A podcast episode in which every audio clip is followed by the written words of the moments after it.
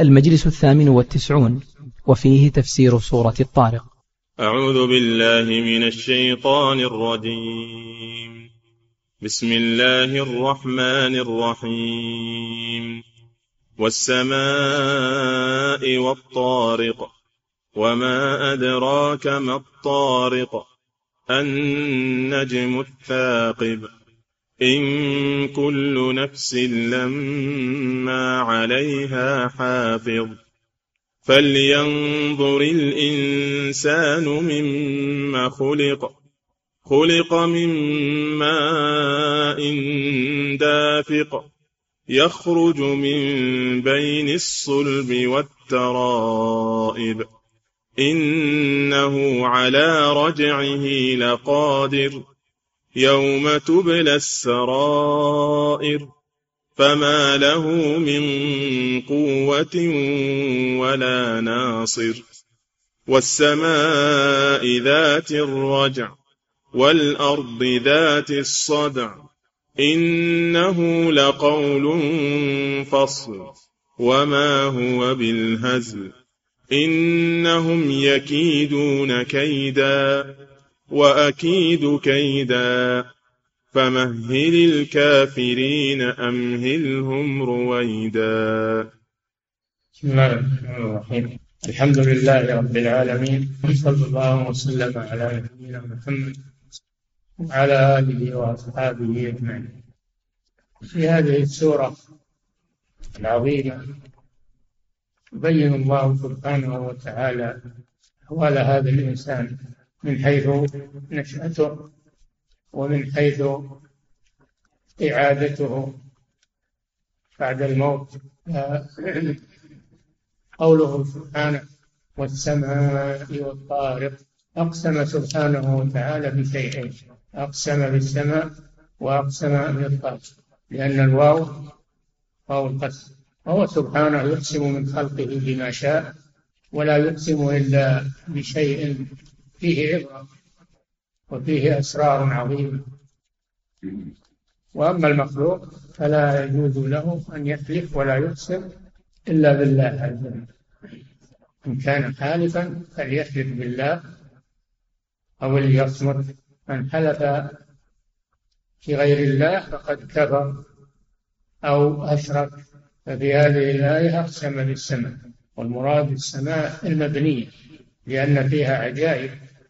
وفيها منافع للناس وهي سقف هي سقف فوق الأرض فالأرض فراش للناس والسماء بنا. أي سقف فهم ينتفعون بالأرض وينتفعون بما في السماء. هذا من نعم الله سبحانه وتعالى. والطارق الأصل أن الطارق هو الذي يأتي بالليل. ونهى صلى الله عليه وسلم عن أن يطرق الرجل أهله ليلا بأن يأتي إليهم من سفر يأتيهم بالليل وهم لا يدرون ولا يتهيئون لقدومه. الطارق هو القادم بالليل ولهذا استعاذ صلى الله عليه وسلم من طوارق الليل والنهار. إلا طارقا يطرق بخير. هذا هو هو الطارق في الأصل في اللغة. يعم كل ما من يأتي بالليل. والمراد به هنا ما فسره به سبحانه في قوله النجم الثاقب. ففسر الطارق بالنجم الثاقب. فالطارق هو النجم لأن النجوم تظهر بالليل فيها عجائب زينة للسماء رجوم للشياطين علامات يهتدى بها في السفر في البر والبحر فيها منافع النجوم فيها منافع للعباد. وسمي الثاقب لأنه يثقب الظلام بنوره وكذلك الثاقب الذي آه، الثاقب الذي يضرب الجن والشياطين يفرقهم ويطردهم عن السماء. باستراق السمع وأنا كنا نقعد منها مقاعد للسمع فمن يستمع الآن يجد له شهابا رصدت وأنا لمسنا السماء فوجدناها ملئت. هذا عند بعثة الرسول صلى الله عليه وسلم. حدث أمر عجيب لا يعرفونه. حرسا شديدا وشهوبا. وأنا كنا نقعد منها مقاعد للسمع افتراق السمع. من يستمع الآن يجد له شهابا رصدا. هذا عند بعثة النبي صلى الله عليه وسلم. فالثاقب هو الذي يثقب الظلام بنوره. وأيضا هو الذي يثقب الشيطان بمعنى أنه يصيبه ويحرقه. وهذا من آيات الله سبحانه وتعالى. جواب القسم إن كل نفس لما عليها حافظ. وفي قراءة إن كل نفس لما بدون تشديد بدون تشديد لما عليها حافظ. وتكون اللام لام القسم وما صلة للتأكيد. والأصل من كل نفس لعليها حافظ. فجيء بما لأجل التأكيد. أما التشديد إن كل نفس لما إن كل نفس لما فإن مخففة من الثقيل.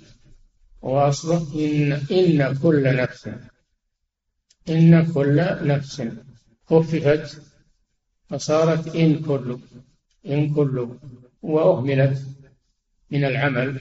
لما خففت أهملت من العمل فدخلت اللام على جوابها. ولهذا يقول ابن مالك في الألبية وخففت إن فقل العمل وتلزم اللام إذا ما تهمل تلزم اللام إذا ما تهمل.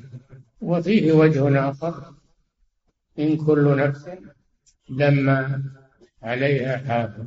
إن تكون نافية تكون نافية. ولما بمعنى إلا بمعنى إلا. إن أي أي ليس هناك نفس أو ما هناك نفس إلا عليها حافظ نفس أي نفس؟ بني آدم عليها حافظ من الملائكة. فقيل هو الحافظ الذي يحفظها من من الشرور. فالإنسان معه ملائكة يحفظونه من الشرور.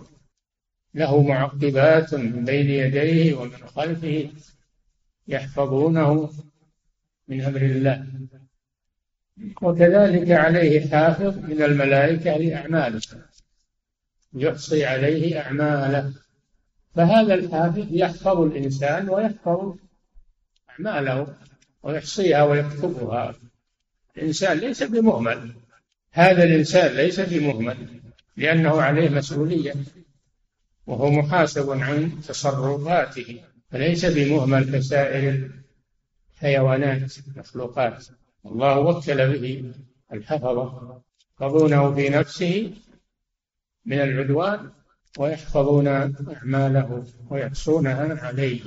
فإذا أراد الله لهذا الإنسان مصيبة تخلى عنه الحفظة الذين يحفظون يحفظونه من المضار يتخلون عنه بأمر الله سبحانه وتعالى. وما دام الله جل وعلا جعل له مدة في هذه الدنيا فإن عليه حرم. وهذا من عناية الله بهذا الإنسان. من كل نفس لما أو لما عليها حافظ.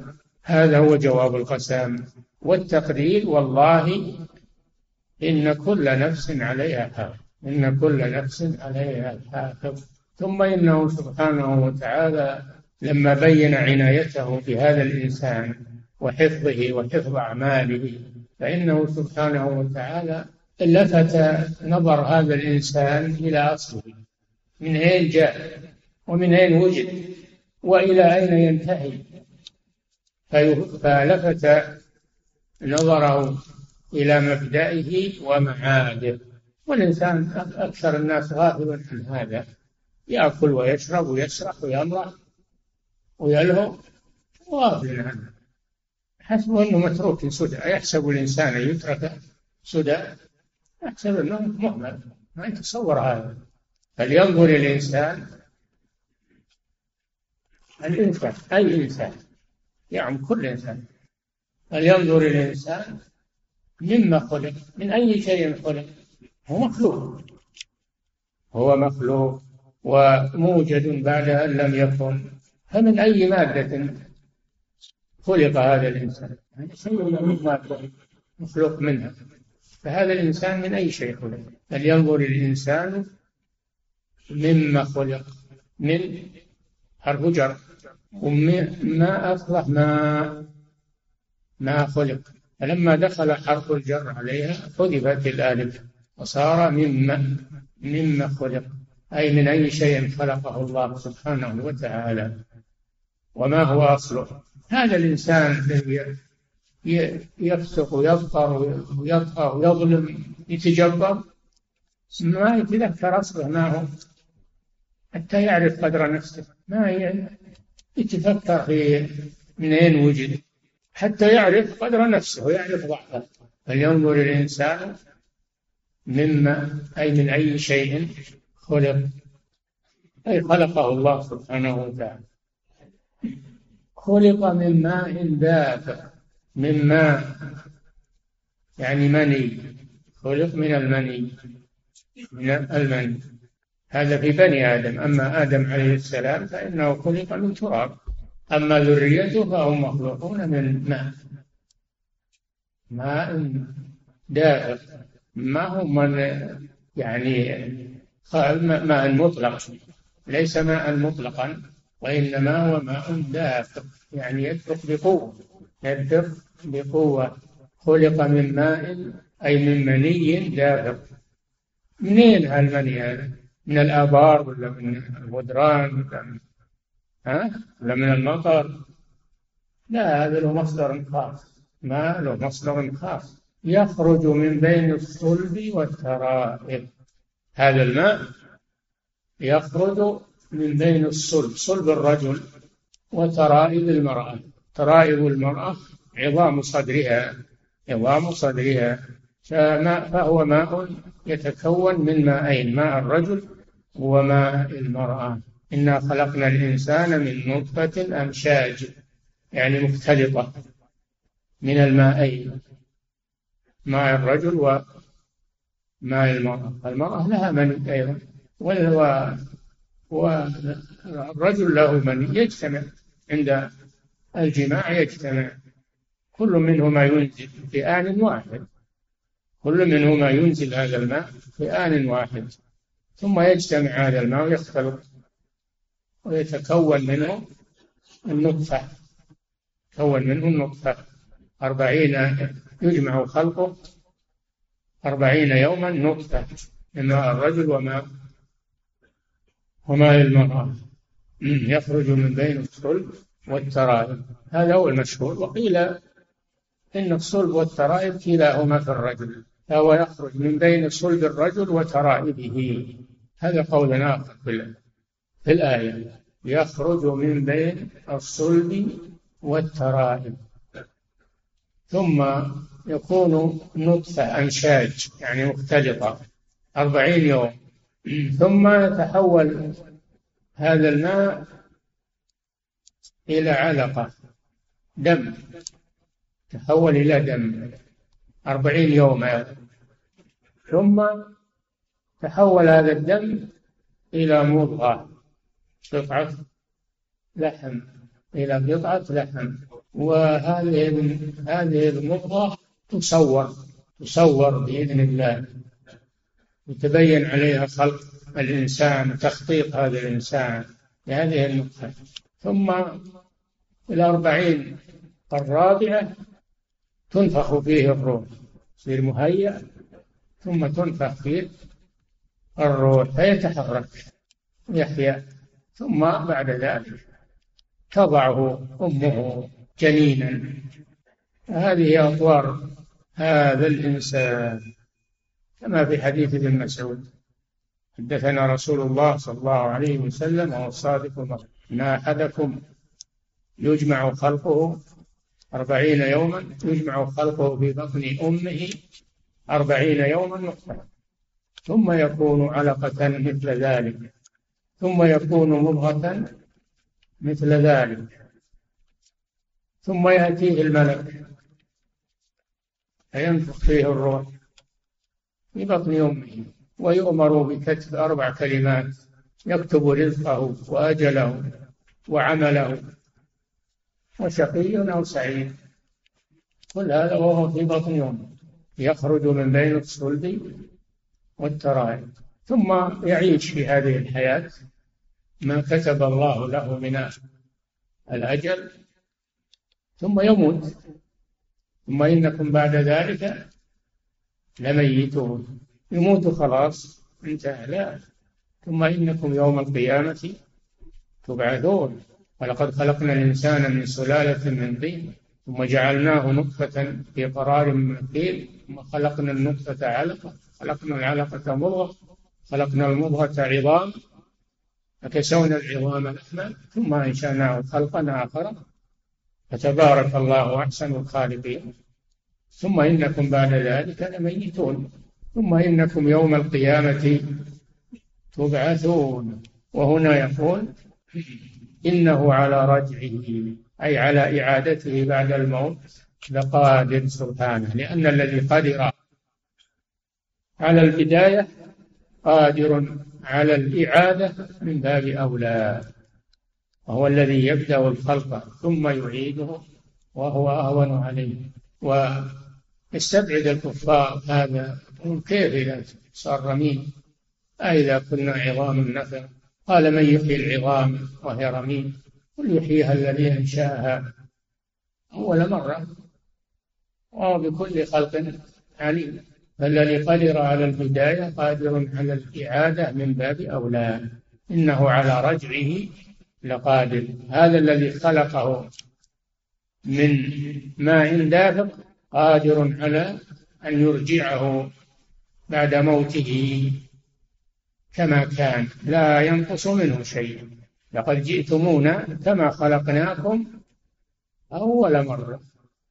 حتى القلفة التي قطعت في الختان تعود في مكانها ويأتي سويا ما نقص منه شيء. هذه قدرة الله سبحانه وتعالى. أيحسب الإنسان أن يترك سدى؟ ألم يكن نطفة من مني يمنى؟ ثم كان علقة فسوى فجعل منه الزوجين الذكر والأنثى. أليس ذلك بقادر على أن يحيي الموتى؟ هذا برهان. برهان قاطع. يقسم ظهور المعطلة والجبال. أم خلقوا من غير شيء؟ أم هم الخالقون؟ فهم. خلقوا من ماء وليسوا هم الخالقين لا خلقوا أنفسهم ولم يخلقوا. غيرهم فهنا يقول إنه أي الله جل وعلا إنه أي الله جل وعلا على رجعه أي على إعادته وبعثه بعد الموت وبعد ما يصير ترابا لقادر على ذلك ولا يستطيع أحد ينكر هذا إلا مكابر المكابر يبي ينكر لكن العاقل ما يستطيع ينكر أبدا. وقيل إنه على رجعه أي على رد المني إلى ما إلى مخرجه لقادر. إنه قال إنه يرد المني إلى الصلب والترائب. إلى هذا في الآية والله أعلم. هو قادر على هذا سبحانه وتعالى. لكن هل هذا هو المراد؟ الله أعلم. إنه على رجعه لقادر عرفنا الآن أنه أن الله قادر على إعادته وإقامته من قبره كما خلقه أول مرة. لكن متى هذا؟ متى يكون هذا؟ يوم تبلى السرائر. يكون هذا يوم تبلى أي تختبر السرائر جمع سر وهو ما يكون في نفس الإنسان وقلبه وصدره ولا يبديه لأحد. الناس لا يعلمون ما في قلبه ولا ما في نفسه. الله يعلم هذا. ويظهر هذا يوم القيامة. يظهر ما في الصدور. فضل ما في الصدور. قل إن تبدوا ما في صدوركم أو تخفوه يعلمه الله ويعلم ما في السماوات وما في الأرض. الناس لا يعلمون ما في السرائر ولا لهم إلا الظاهر لكن الله جل وعلا يعلم السر وأخفى. أخفى من السر. يعلمه الله سبحانه وتعالى. يوم تبلى أي تختبر وتظهر السرائر وما يسره الإنسان في نفسه وما يضمره في نفسه من النيات والمقاصد والعزائم سواء كانت سيئة أو أو حسنة. لا تخفى على الله سبحانه وتعالى. يوم تبلى السرائر. وش حالة الإنسان في ذاك الوقت؟ فما له من قوة ولا ناصر. في ذاك الوقت يوم تبلى السرائر تظهر الفضائح ويحق العذاب. مش حالة هذا الإنسان المسكين؟ ما له من قوة تدفع عنه من نفسه. ما يقدر يدفع عن نفسه. ولا ناصر من غيره من أقاربه من أصدقائه من يدافعون عنه كما هو في الدنيا. الدنيا يمكن الإنسان يدافع عن نفسه أو يدافع عن أحد. أو ولي الأمر أو الدولة تدفع عن من يريده بالأذى. لكن في الآخرة ما ما ما, ما فما له أي ليس له حينئذ من قوة في نفسه. يستطيع بها الدفاع عن نفسه وليس له ناصر يدافع عنه ما له من قوة ولا ناصر. يتذكر الإنسان هذا يستحضر هذا يستعد لهذا. ثم أقسم سبحانه وتعالى قسما آخر. فقال والسماء ذات الرجع. أقسم بالسماء مرة ثانية. ذات الرجع. ما هو الرجع المطر الذي ينزل من السماء يعني من السحاب. ينزل من السحاب. السحاب يسمى سماء. كل ما علا وارتفع يسمى سماء. السماء ذات الرجع وهو المطر الذي ينزل من السماء. والأرض ذات الصدع التي تتشقق بالنبات. إذا نزل عليها المطر تصدعت بالنبات. فلينظر الإنسان إلى طعام أن صببنا الماء صبا ثم شققنا الأرض شقا فأنبتنا فيها حبا وعنبا وقضبا وزيتونا ونخلا وحدائق غلبا وفاكهة وأبا متاعا لكم ولأنعام.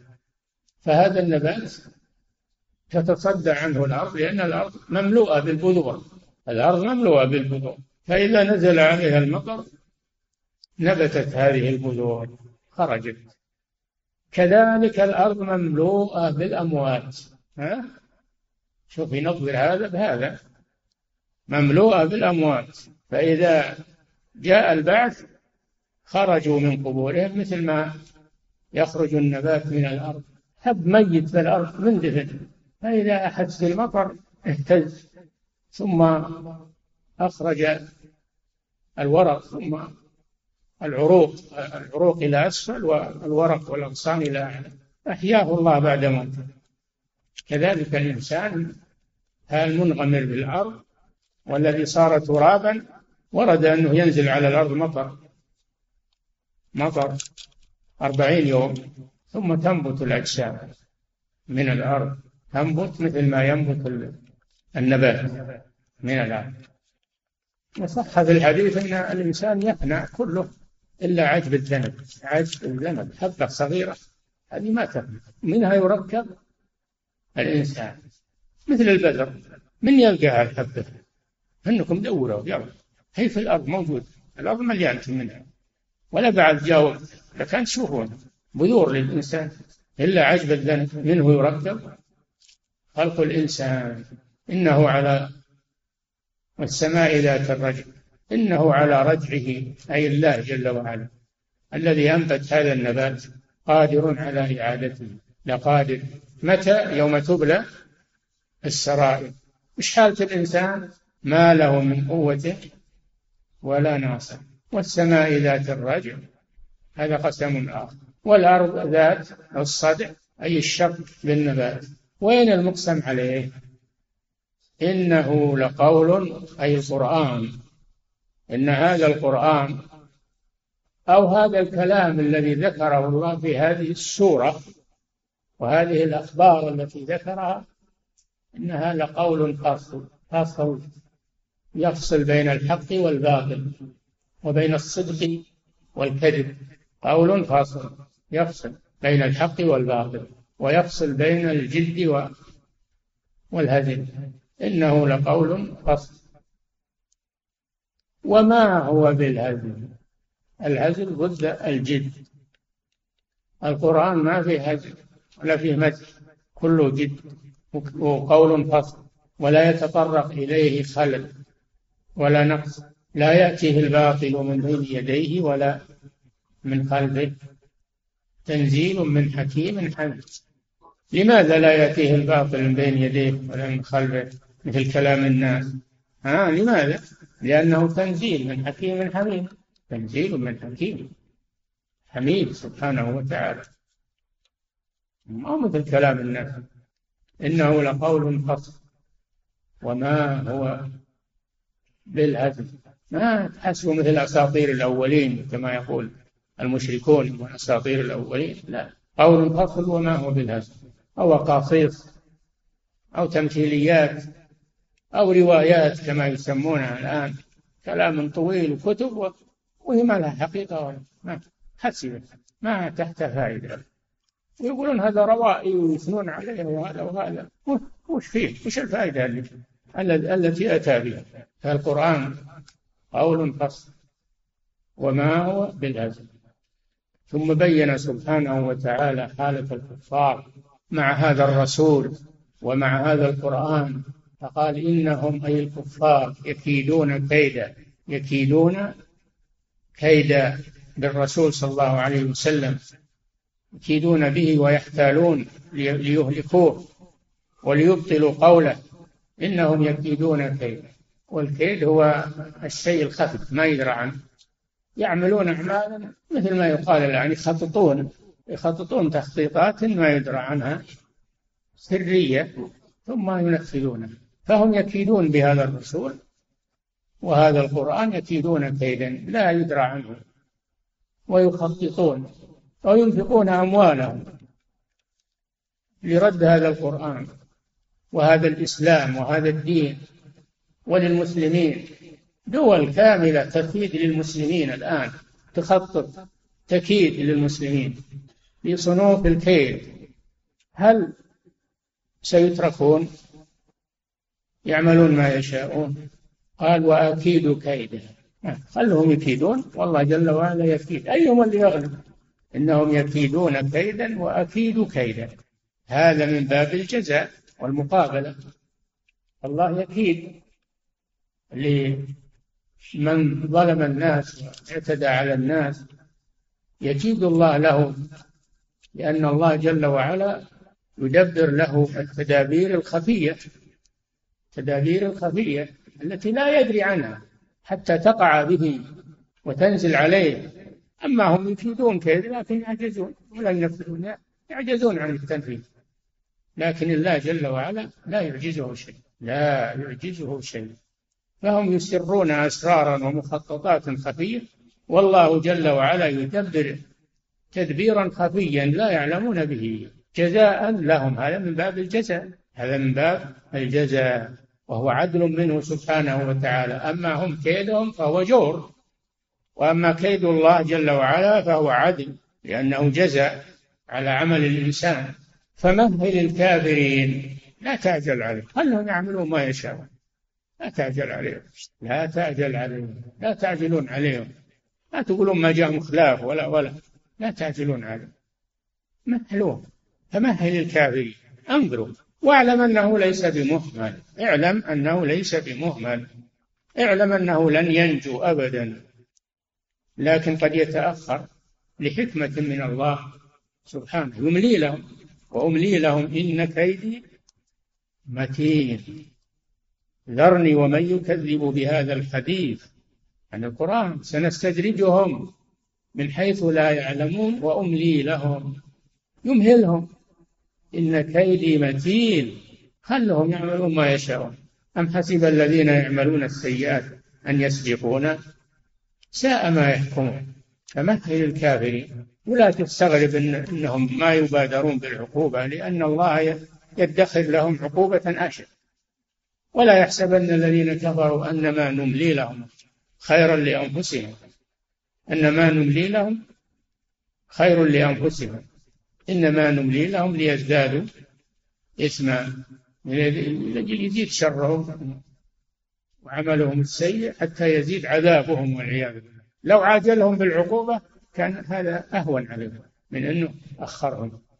يكيدون كيدا وأكيد كيدا فمهل الكافرين. ثم أكد ذلك فقال أمهلهم. رويدا يعني قليلا. قليلا لا تمهلهم بعيد. أمهلهم قليلا. سيحل بهم ما توعدناهم به وسيلقون جزاءهم في الدنيا وفي الآخرة. لن يضيع كيدهم أبدا ولن ينسى كيدهم. محصى محصن ومحاط به وسيلقونه. إنهم يكيدون كيدا وأكيد كيدا. فمهل الكافرين هؤلاء الذين يكيدون كيدا مهلهم أمهلهم تأكيد. رويدا أي قليلا والدنيا كلها قليل. كل متاع الدنيا قليل. والمستقبل ياصر لا تقول هذا بعيد ياصر ولذلك يقولون العوام المدبل ياصر المدبل ياصر أمهلهم رويدا هذا تهديد من الله سبحانه وتعالى.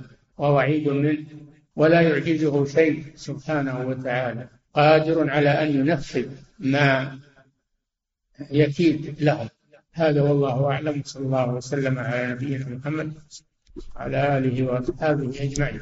يقول فضيلة الشيخ وفقكم الله يقول هل قول الرجل بالثلاث وبالطلاق هل يعتبر حلفا وهل الحلف بالطلاق من الشرك؟ حلف بالطلاق ما هو من الشرك. ولكنه يسمى حلفا لأنه تعليق. تعليق مثل تعليق اليمين. فهو يشبه اليمين من حيث أنه تعليق شيء على شيء. إن قمت أو أو خرجت فأنت طالب مثل لو قال والله إن خرجت لا أعمل كذا وكذا. سمي يمينا من هذا النوع وحلفا من هذا السبب. لا أنه شرك. ولا يدخل في قوله صلى الله عليه وسلم من حلف بغير الله قد أشرك. نعم.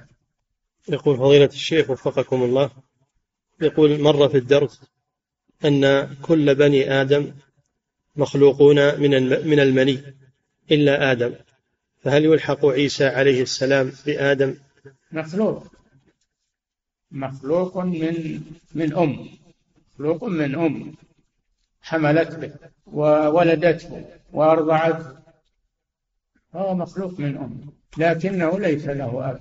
إنما وجد بالكلمة. وهي قوله تعالى كن فيكون إن مثل عيسى عند الله كمثل آدم. خلقه من تراب. ثم قال له كن فيكون ولذلك عيسى يسمى كلمة كلمة الله. لأنه وجد من غير أب وإنما بالكلمة. وهي قول الله له كن لما قال له كن وجد وكان نعم. يقول فضيلة الشيخ وفقكم الله. بقوله سبحانه يخرج من بين الصلب والترائب. هل الصلب هو الظهر؟ نعم الصلب هو عمود الظهر. نعم.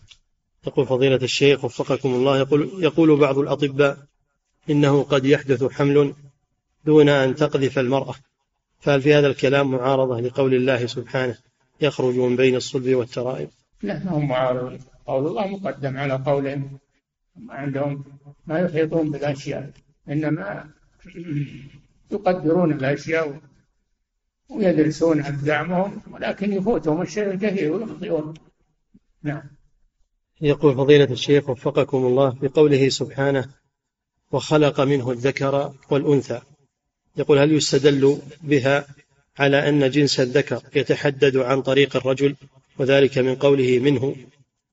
من الماء ما هو من الرجل من الماء من نطفة من مني يمنى ثم كان علقة فخلق فسوى فجعل منه أي من المني الزوجين الشكلين ذكر والأنثى.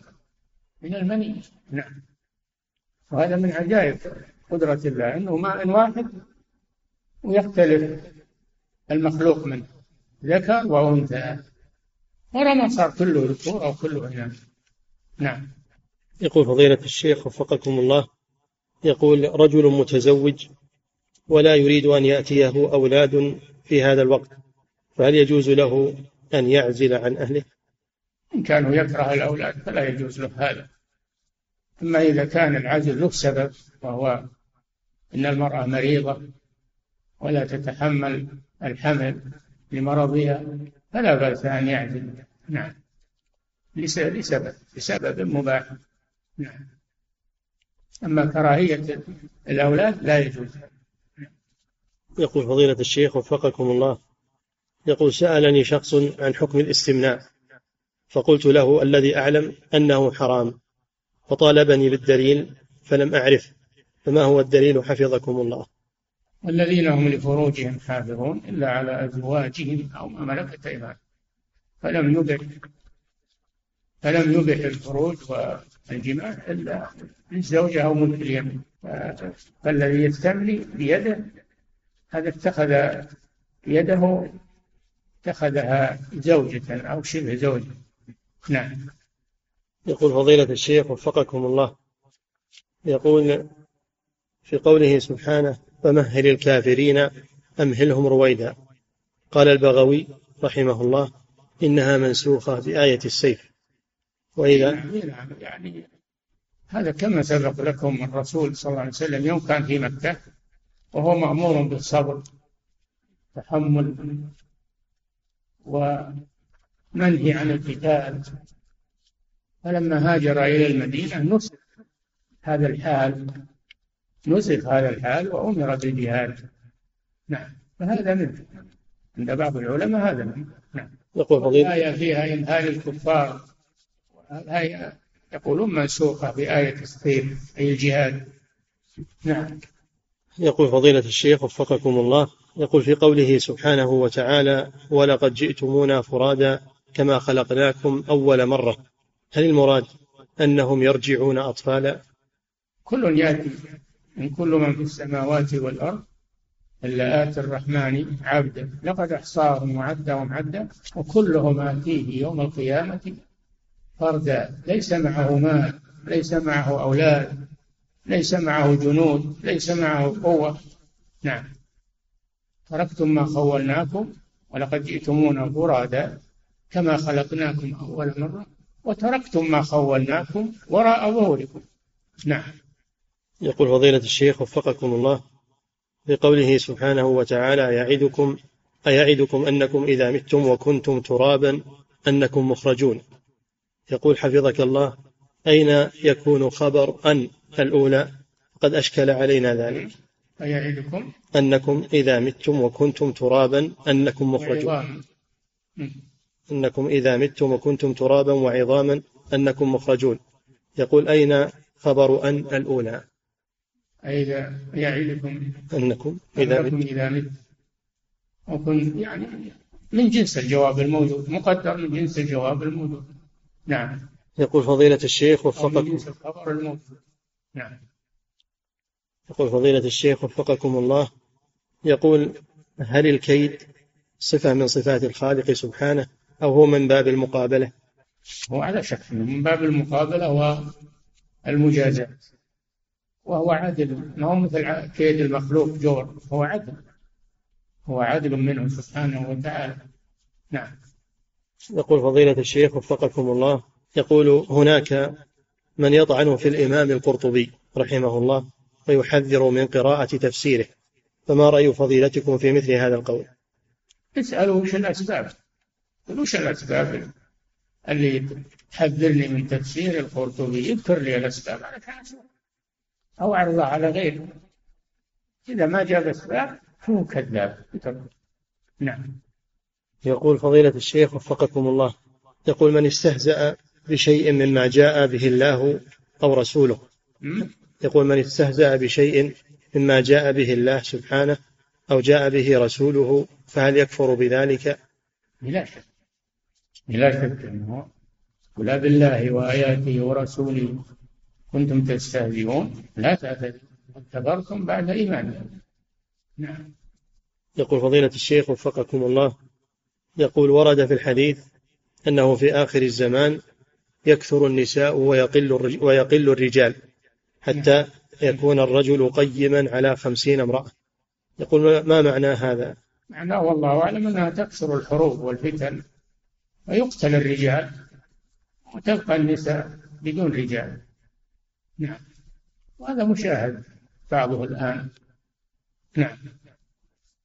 يقول فضيلة الشيخ وفقكم الله يقول أشكل علي ما وقع من أحداث في قصة اتخاذ قوم موسى العجل من جهة أن الله أمر بني إسرائيل أن يقتلوا أنفسهم ليتوب عليهم ومع هذا يقول فالسامري الذي اتخذ لهم العجل وعكف عليه وأمرهم بعبادته قال له موسى ما خطبك؟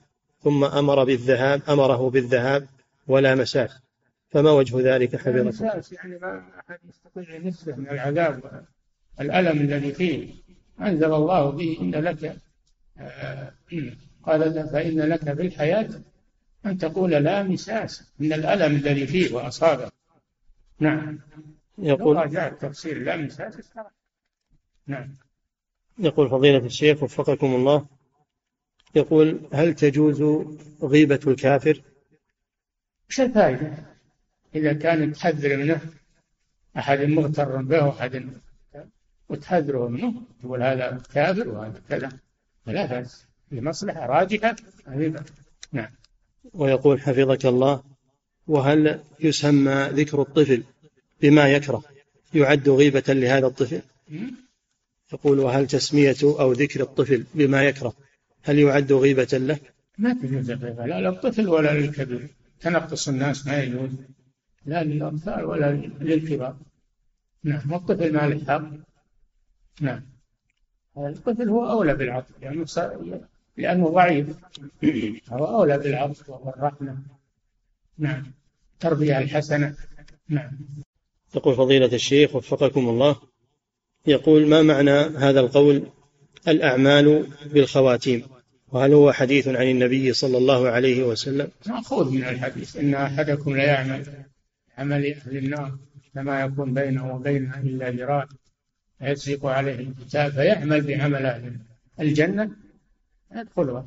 وإن أحدكم لا يعمل بعمل أهل الجنة حتى ما يكون بينه وبينها إلا ذراع فيعمل بعمل أهل النار. يرتد عن دين الإسلام لا يدخل النار. نعم. الأعمال بالخواتيم. نعم. نعم.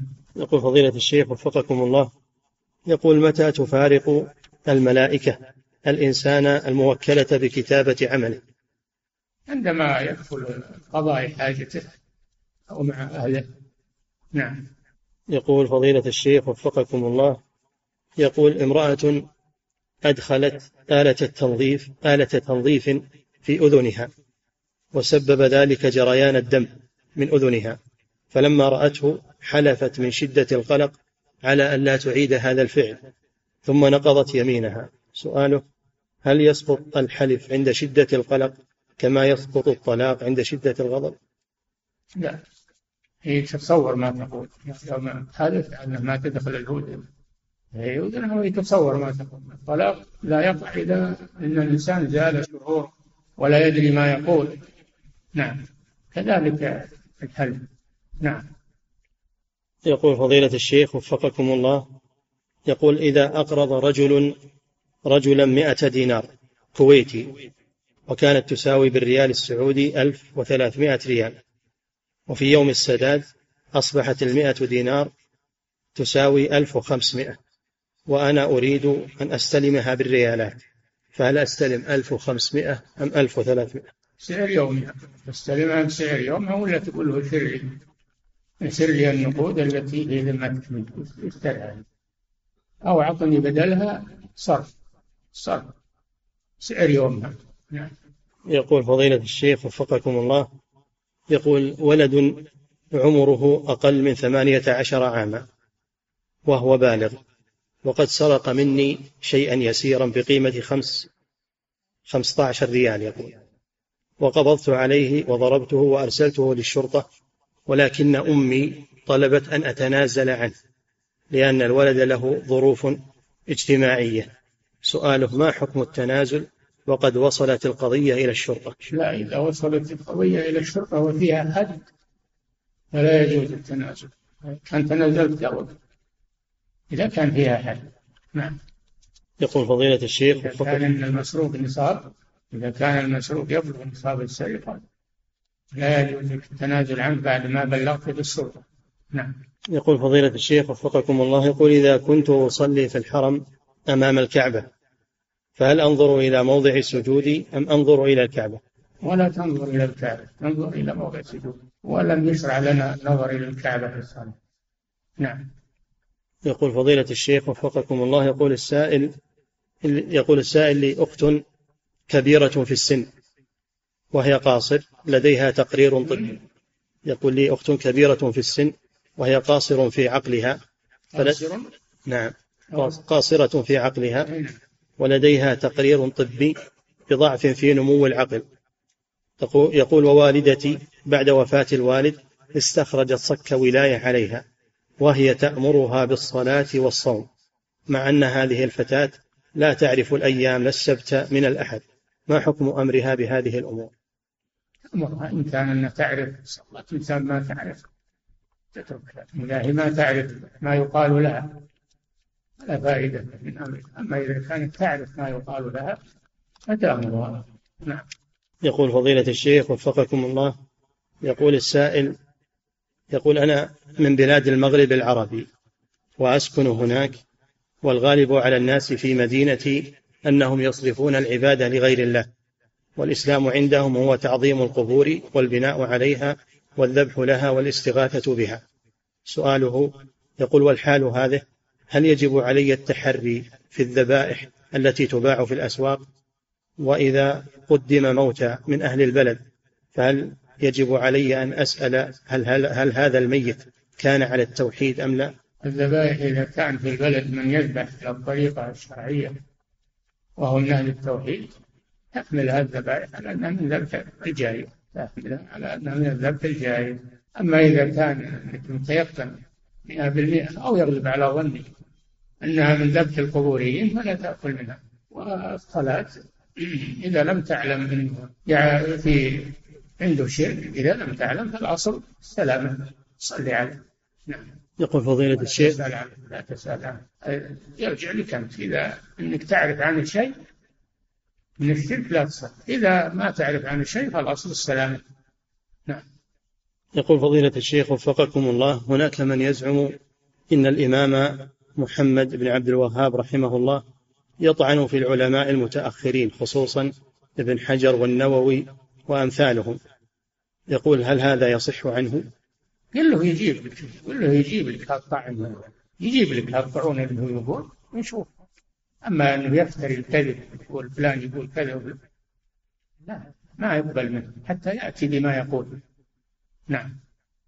يقول فضيلة الشيخ وفقكم الله يقول شخص نسي التسبيح في سجود السهو فما الحكم؟ يكون على سجود السهو. نسي التسبيح في سجود السهو. في سجود السهو. يعني ما سبح أبد ها؟ هذا سؤال. يعيده. لأنه ما سبح أحد أبد يعيد نعم. يقول فضيلة الشيخ وفقكم الله يقول إذا أذن المؤذن والإنسان غافل ثم انتبه وهو في آخر الأذان لماذا؟ إذا أذن المؤذن والإنسان غافل فانتبه وهو في آخر الأذان فماذا يفعل؟ هل يبدأ من الأول ويواصل معه أو نقول سنة فات محلها؟ يتابعه في الباقي.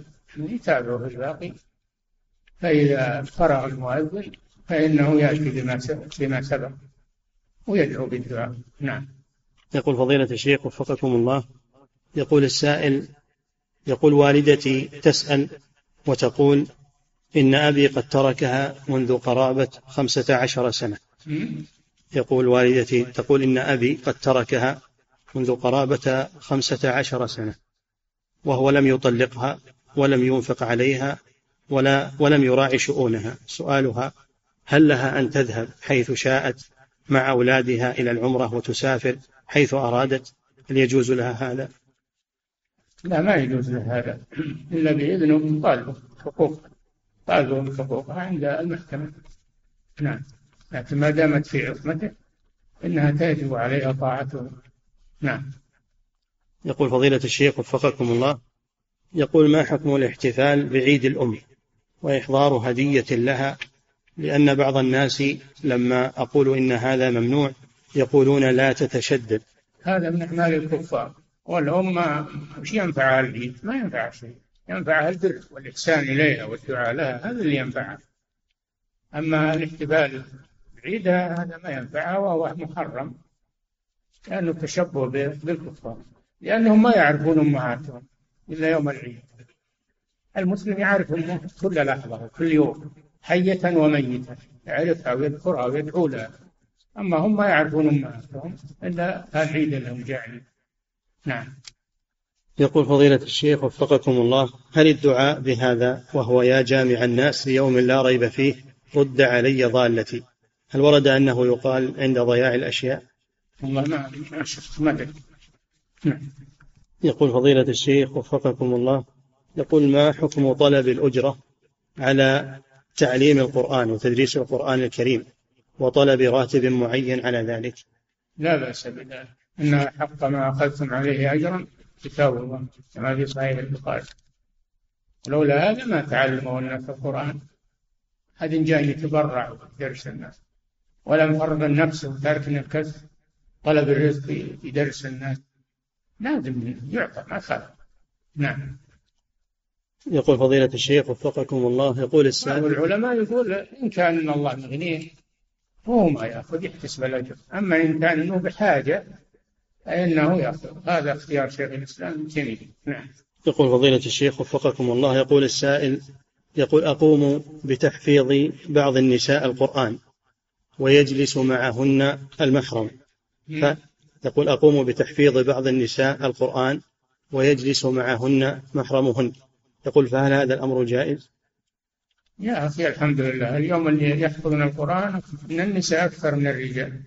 تعلم على امرأة ما تعلم على رجل. نعم. يقول فضيلة الشيخ وفقكم الله يقول هل يجوز استعارة الشيء وأخذ الشيء من غير إذن ثم إرجاعه؟ لا ما يجوز. ما يجوز أخذ ملك الغير إلا بإذنه. ولو أنك تبي ترجعه ما تعرف نعم. يقول فضيلة الشيخ وفقكم الله يقول هل ورد في صفة التيمم أنه يضرب يديه مع ب... يضرب يديه بعضهما ببعض لأجل إزالة التراب لأنه مؤذ للإنسان؟ لا ينفخ فيهما كما فعل النبي صلى الله عليه وسلم. ينفخ التراب والغبار الكثير كما فعل النبي صلى الله عليه وسلم. نعم. يقول فضيلة الشيخ وفقكم الله يقول ما حكم صيام الثلاثة الأيام البيض وهل هي ثابتة عن النبي صلى الله عليه وسلم؟ نعم صيام ثلاثة أيام من كل شهر ثابت. صيام ثلاثة أيام من كل شهر هذا ثابت. وكونها أيام البيض أفضل يقولون أفضل. نعم. يقول فضيلة الشيخ وفقكم الله يقول هل يجوز للرجل أن يحلق الشعر من من سائر جسمه كالصدر والقدمين والساقين؟ نعم. لا بأس. أنه يزيل شعر جسمه. بالمزيلات النورة أو غيرها لا بأس بذلك. إنما الممنوع أخذ اللحية هو الممنوع أما بقية شعر الجسم لا بأس. لا سيما إذا كان يريد. نعم.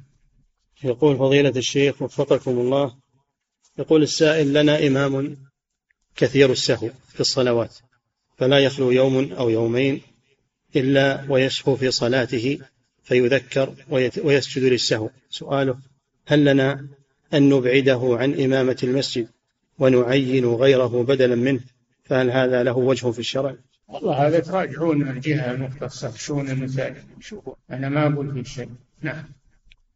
يقول فضيلة الشيخ وفقكم الله يقول ما حكم تسمية الأبناء والبنات بأسماء وكلمات مأخوذة من القرآن كدان وآلاء وغير ذلك؟ تسمية الأبناء والبنات.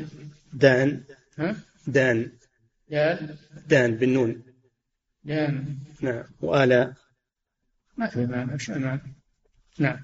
يقول فضيلة الشيخ وفقكم الله يقول ما حكم من قطع صلاة إنسان وهو لا يدري؟ كيف يقطع ما تقطع الصلاة لكن يأثم إذا مر أو ما يأثم هذا محل البحث. الصلاة ما تدفع على الصحيح ما. خصوصا الرجل ما يدفع الصلاة إنما الخلاف ما جاء في الحديث المرأة والكلب والحمار وهل قطع هذه الثلاث قطع حسي يعني حقيقي أو معنوي؟ خلاف بين العلماء. والراجح أنه ما هو قطع حقيقي إنما هو قطع معنوي. بمعنى أنها, أنها تنقص الثواب. نعم. يقول فضيلة الشيخ وفقكم الله يقول إذا أقيمت الصلاة وأنا في البيت يقول فهل أصلي السنة القبلية لتلك الفريضة؟ إذا إذا أقيمت الصلاة وأنا في البيت فهل لي أن أصلي السنة الراتبة القبلية لتلك الفريضة؟ أم أن ذلك داخل في قول النبي صلى الله عليه وسلم إذا أقيمت الصلاة فلا صلاة إلا المكتوبة. بلا شك. أنه داخل إذا أقيمت الصلاة فلا صلاة إلا المكتوبة فالدخول فيها بعد الإقامة لا يجوز بالإجماع أما إذا أقيمت وهو فيها هذا محل الخلاف. هل يتمها أو لا يتمها؟ نعم. يقول فضيلة الشيخ وفقكم الله يقول هل هناك محذور في تسمية عالم الدين تسميته بالمفكر الإسلامي؟ لا العلم ما هو فكر. العلم ما هو فكر. العلم من الكتاب والسنة. وفقه يسمى فقه ما يسمى فكر يسمى فقه. فقه الكتاب والسنة. نعم. يقول فضيلة الشيخ وفقكم الله هل يصح القول بأن القرآن الكريم من شعائر الله؟ شعائر الله معلوم مثل عرفات ومزدلفة والكعبة المشرفة والصفا والمروة. كذلك وكذلك الهدي والأضاحي شعائر الله. أما القرآن يقال كلام الله ما يقال شعائر الله كلام الله. نعم. يقول فضيلة الشيخ وفقكم الله يقول نحن من خارج هذه البلاد. يقول ولنا بيوت تضرر يقول نحن من خارج هذه البلاد ولنا بيوت تضررت من السيول في خارج هذا البلد. فنزلت لجنة لحصر الأضرار وصرفوا تعويضات أكثر من الضرر الذي أصابنا. سؤاله هل يجوز لنا أخذ هذا الزائد؟ نعم ما دام ولي الأمر قد بذله لكم فخذوه. هذه معنى نعم. يقول فضيلة الشيخ وفقكم الله يقول هل قيء الطفل الرضيع الذي لم يأكل الطعام هل قيئه نجس؟ نعم القيء نجس من الكبير ومن الصغير. مثل بول الطفل أليس هو؟ فقيئه كذلك لأنه خارج من المعنى. نعم. يقول فضيلة الشيخ وفقكم الله يقول جماعة من الناس في مكان صلوا بعد دخول الوقت مباشرة حيث نظروا إلى الساعة ثم صلوا بدون أذان فقط مجرد إقامة للصلاة ثم صلوا. فهل فعلهم صحيح؟ في بلد ولا في بر؟ على كل حال الصلاة صحيحة. الصلاة صحيحة. والأذان هذا خارج عن الصلاة. هذا حكم حكم خارج عن الصلاة. ما إذا تركوا صلاتهم صحيحة. نعم. يقول فضيلة الشيخ وفقكم الله. يقول هل يجوز الاستحمام بماء زمزم في دورة المياه؟ ما في مانع. لا بأس بذلك. نعم. يقول فضيلة الشيخ وفقكم الله. هل هذا حديث عن النبي صلى الله عليه وسلم بين كل أذانين صلاة؟ هنا. يعني بين الأذان والإقامة. صلاة بين الأذان والإقامة. المراد بالأذانين هنا الأذان والإقامة. لأن الإقامة تسمى أذانا. نعم. يقول فضيلة الشيخ وفقكم الله هل يجوز للإنسان أن يتوسل بعمله الصالح أكثر من مرة؟ اي نعم. ما في مانع. من اللي حدد لك مرة. ما حدد هذا. نعم.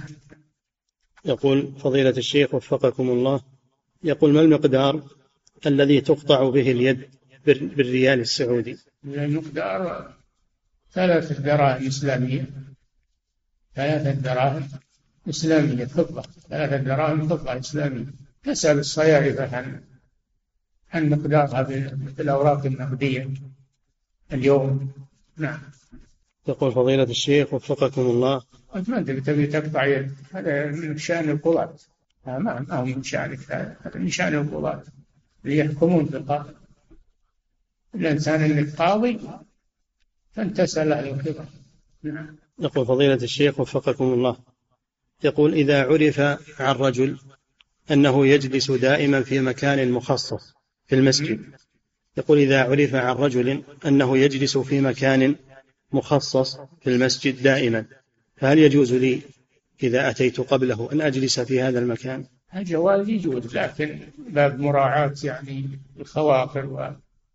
ولا لا يجد عليك بنفسه. ما دام إنه يحضر ويأتي لكن تأخر يتوضأ ولا يجب إنك تراعيه لأجل التأليف بين الناس نعم. يقول فضيلة الشيخ وفقكم الله يقول ما حكم التجنس بجنسية الكفار؟ لأجل الضرورة. ما يجوز التجنس بجنسية الكفار؟ أما أنك تأخذ إقامة لا بأس بقدر الحاجة. أما التجنس يكون من رعاياهم لا. نعم. الله